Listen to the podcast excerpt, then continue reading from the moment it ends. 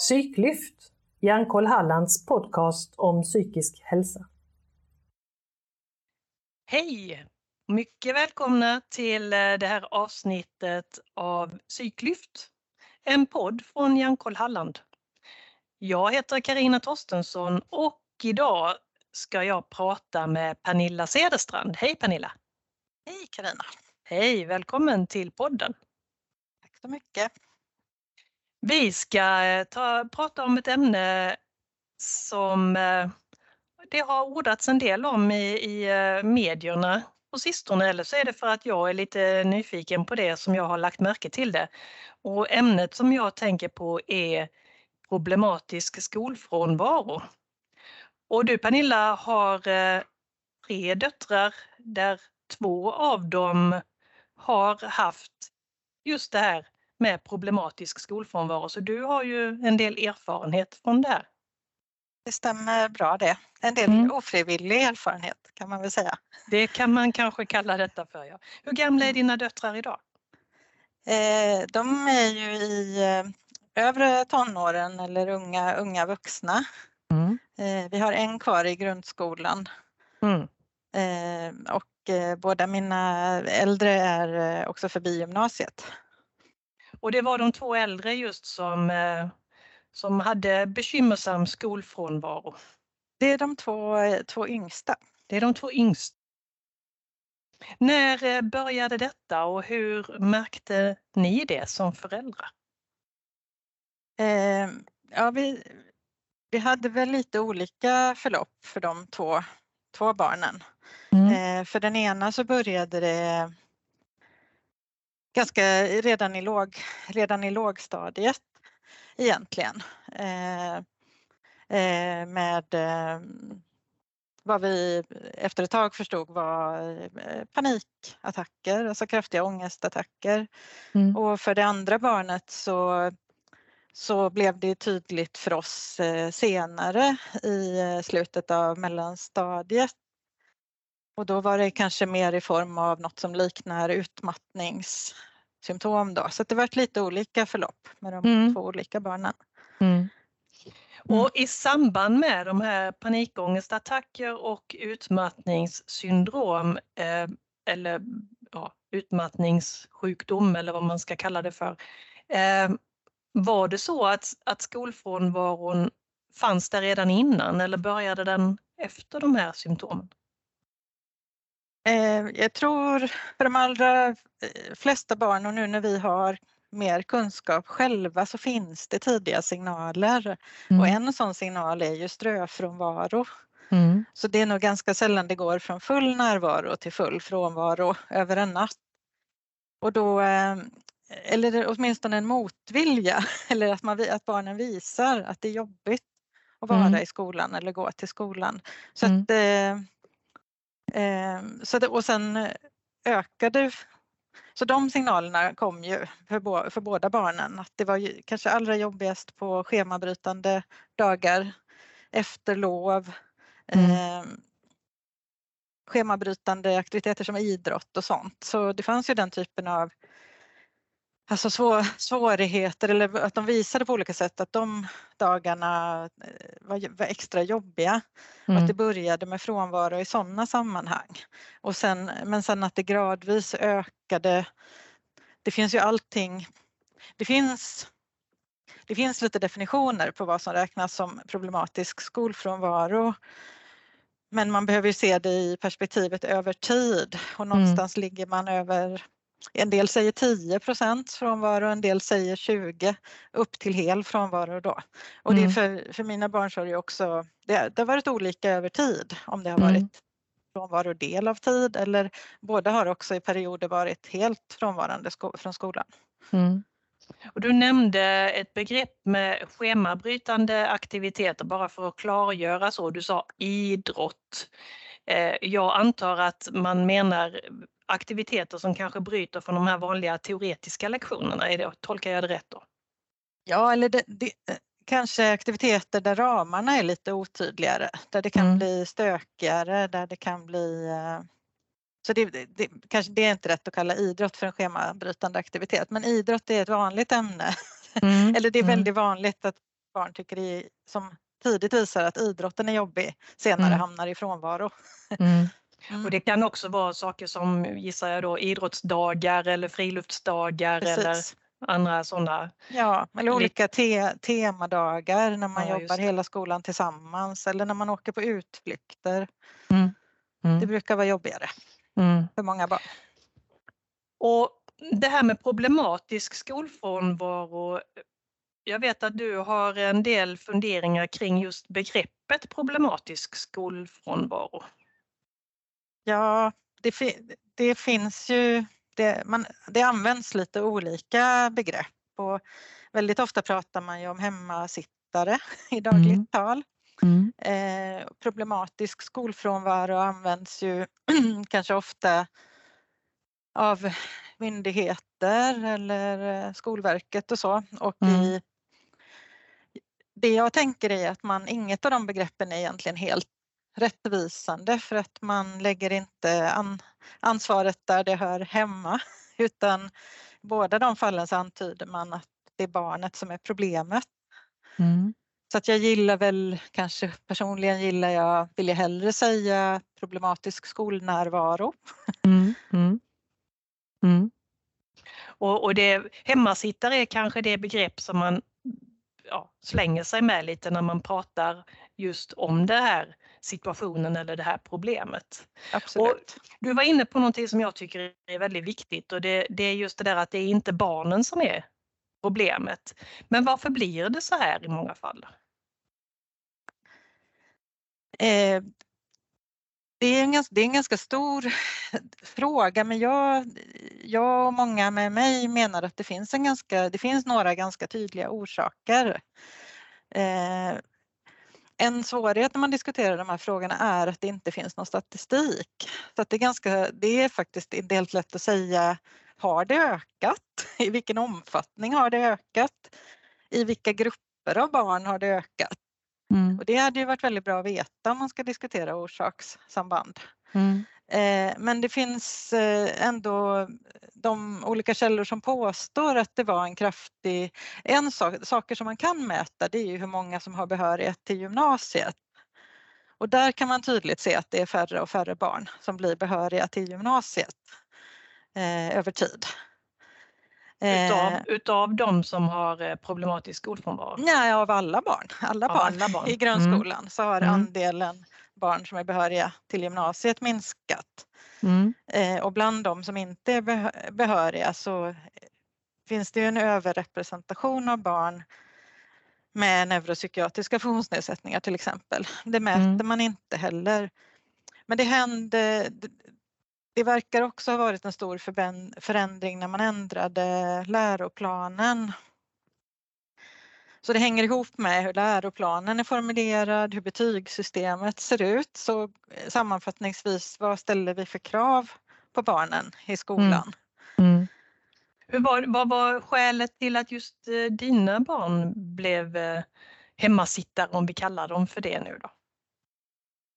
Eh, ja, vi, vi förstod ju inte från början att en, en starkt bidragande faktor var att, att båda mina barn har neuropsykiatriska funktionsnedsättningar och hade varit eh, hjälpta av olika anpassningar och till och med särskilt stöd för att ja, få möjlighet att lyckas i skolan. Eh, så jag, jag ser personligen det som kanske den eh, tydligaste kopplingen, att man inte hade identifierat att de hade de här svårigheterna och att de därmed inte heller hade fått rätt anpassningar och stöd. Och då blev ju liksom förväntningarna på barnen för stora helt Mm. enkelt. Vilket de ledde till eh, dåligt psykiskt mående. Ja. Så de diagnoserna var inte kända för dina barn innan det här med, med panikattacker eller eh, utmattning gjorde sig till känna? Nej, utan eh, det som syntes först för oss och för, eh, för skolan var ju den psykiska ohälsan kanske då, att man får Mm. ångest och depression. Eh, utan att veta om då att det fanns bakomliggande riskfaktorer. Mm. Mm. Eh, så att jag kan säga att den psykiska ohälsan kom först. Sen Mm. kom frånvaron Mm. och eh, ganska långt mycket senare för mina barn kom diagnoserna. Okej. Mm. Eh, så det är min övertygelse att hade man fångat upp tidiga signaler och i ännu större utsträckning fokuserat på vad, vad, ska, vad skulle ha varit hjälpsamt för dem för att lyckas och för att få må bra i skolmiljön så tror jag inte att de hade behövt få eh, psykisk ohälsa på samma sätt och Nej. inte heller hamna i frånvaro. Det Nej. finns väldigt tydlig statistik. Man, man jämför då pojkar och flickor med diagnoser. Eh, att, eh, för oftare fångar vi upp pojkarna tidigare och det handlar kanske inte så mycket om, att, om att man är pojke eller flicka utan att det är fler pojkar som är utåtagerande. Mm. Eh, det finns massor av tysta pojkar som vi också missar Mm. att Mm. fånga upp tidigt. Men i alla fall så finns det, verkar det vara så att de som fångas upp tidigt, de får inte den här samsjukligheten i samma utsträckning. De drabbas inte av ångest och depressioner och alls på samma sätt som de som vi inte fångar upp tidigt. Mm. Mm.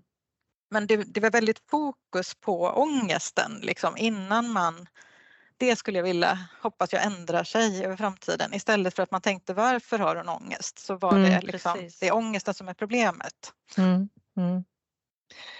Hur, hur, eh, hur gick det för dina barn när, när de då fick de här eh, symptomen med panikångestattacker eller utmattning? Hur, hur utvecklade det hela sig för dem?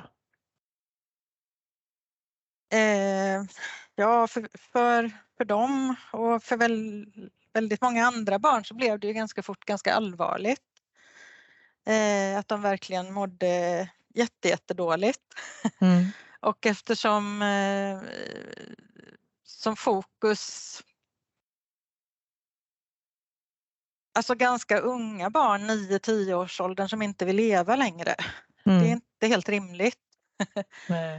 Och att man eh, fokuset var i det tidiga skedet, framförallt för det första våra barn som drabbades, var väldigt mycket hur ska vi öka närvaron i skolan Mm. och hur ska, hur ska hon hantera sin ångest? Mm. Men och, och när man jobbade med det, det blev det liksom bara värre och värre. Hon Okej. mådde sämre och sämre. Mm. Och vi fick massor av dåliga, dåliga råd när fokus var närvaro i skolmiljön. Att vi fick av professionella rådet att eh, i princip eh, klä på henne med miltvåld, bära henne till bilen, sen får rektor bära henne från bilen. Eh, Så att i det första skedet så mådde de bara sämre och sämre ska jag säga. Mm. Du sa ni fick, fokus var, var på just att öka skolnärvaron. Vem satte fokus? Ja, när vi var, liksom hamnade i den här situationen själva så var ju vi väldigt eh, okunniga om eh, skollagar, vad har vi för rättigheter? Vi var okunniga om, om eh, psykisk ohälsa hos barn, om funktions, neuropsykiatriska funktionsnedsättningar. Eh, så att det tog ju tid innan vi själva hade skaffat oss en kunskap tillräckligt stor för att ha en åsikt i frågan. Så det är klart att i början så var ju vi väldigt eh, beroende av eh, både då de, för vi fick tidig kontakt med, med BUP till exempel. Så det var ju vården och skolan som styrde väldigt mycket Mm. Eh, innan vi själva läste på så pass mycket att vi kunde börja kanske våga ifrågasätta vissa saker. Mm. Mm. Vad, vad tror du hade varit eh, ett bra förfaringssätt eller tillvägagångssätt med facit i hand nu när du har den här erfarenheten med dig och ni som föräldrar har den här erfarenheten. Hur skulle man ha gjort? Ja, men jag tycker nu ändå det finns ganska god kunskap nu om vad som är liksom friskfaktorer, framgångsfaktorer och vad som är, vad som är hjälpsamt. Men eh, i, vår, i vårt fall så var ju en, en pusselbit som saknades var ju kanske att man i högre grad skulle ha funderat över finns det en neuropsykiatrisk funktionsnedsättning Mm. eftersom det är inte alls alla som hamnar i ofrivillig frånvaro men det är en väldigt stor överrepresentation av barn som har Mm. funktionsnedsättningar. Så att jag tänker att den, den skulle ju både BUP och skolan och vi ha tagit på allvar tidigare. Mm. Och du sa att det finns en rad eh, friskfaktorer och riskfaktorer i sammanhanget. Kan du, kan du nämna några? Ja men en, en sån som jag tycker har blivit tydlig för mig genom, genom åren det är ju det här att få, att ge möjlighet att lyckas i skolan. Mm. Att, eh, att skapa en positiv spiral, att fokusera på vad behöver det här barnet för att, för att få lyckas i skolan. Mm. För att klara kriterierna, för att lyckas vara i skolmiljön, för att Mm. finnas med i det sociala sammanhanget. Vad skulle det kunna vara för, eh, för eh, saker som, som skolan, skolvärlden kan göra och som kanske även föräldrar och, och vården kan tänka på? Eh, jo men och det, och det är bra att du, att du säger både skola och vård för att det behövs ju både och och Mm, såklart mm. familj och föräldrar. Mm. Eh, men eh, så, så ja, vård behövs. Det är en sån pusselbit att man behöver Mm. få tillgång till kvalificerad vård. Jag tänkte mer på Ja, det här men med, jag förstår att, att man din, lyckas. eh, Att ja. man lyckas. Ja, Jo, men för, för att få hjälp med sitt mående, den, den är fortfarande viktig. Men såklart. i, sko i skolan så är det egentligen, i vårat fall har det ju visat sig att ganska små anpassningar gör väldigt stor skillnad. Mm. Och det egentligen handlar om eh, tydlig struktur, att använda sig av checklister, att Mm. få hjälp att dela upp texter. Mm. Eh, det har varit helt avgörande för mina barn och det är ju Mm. saker som är hjälpsamma för alla barn. Vad kan det vara för typ av checklista? Ja, det är ju egentligen att man delar upp en, eh, en skoluppgift i mindre delar. Mm. Så att, att eh, checklistan kan innehålla olika delar av en skoluppgift. Okej. Mm. Ja, Och många barn eh, upplever kanske att en, en klass kan vara stökig och att själva arbetsmiljön är, är svår att eh, vistas i om man ska prestera eller fokusera. Eh, Har ja dina, har dina annan- barn haft de absolut. Det är, en, Mm. det är ju en annan del för att kunna må bra i skol. Mång, ja, en del barn är ju, alla är vi ju känsliga för mycket intryck och ljud Mm. och så, men vissa, Mm. vissa barn är det helt avgörande för att de ska orka en hel skoldag. Så Mm. där kan det ju vara möjlighet, eh, möjligheten att få gå undan i ett mindre sammanhang en del av dagen eller att eh, kanske behöva ha kortare dagar, att eh, många barn med eh, neuropsykiatriska funktionsnedsättningar har problem med sömnen, att inte Mm. börja klockan åtta, att börja senare på dagen kan vara hjälpsamt. Mm. Det finns många, många bitar man kan jobba med. Mm. Hur, var, hur eh, utvecklade det hela sig? Hur länge var, var era barn eh, frånvarande från skolan om man tänker sammanhängande frånvaro? Ja, det, det är ju för att som för det barnet där det började redan i, i lågstadieåldern så, så ökade det ju successivt till Mm. hel frånvaro som nästan höll i sig i flera år under högstadiet. Mm. Eh, Medan för det andra barnet då hade vi lärt oss lite mer tror jag allihopa och kunde vända kölen till rätta lite fortare. Så att där var det månader Mm. med hel frånvaro.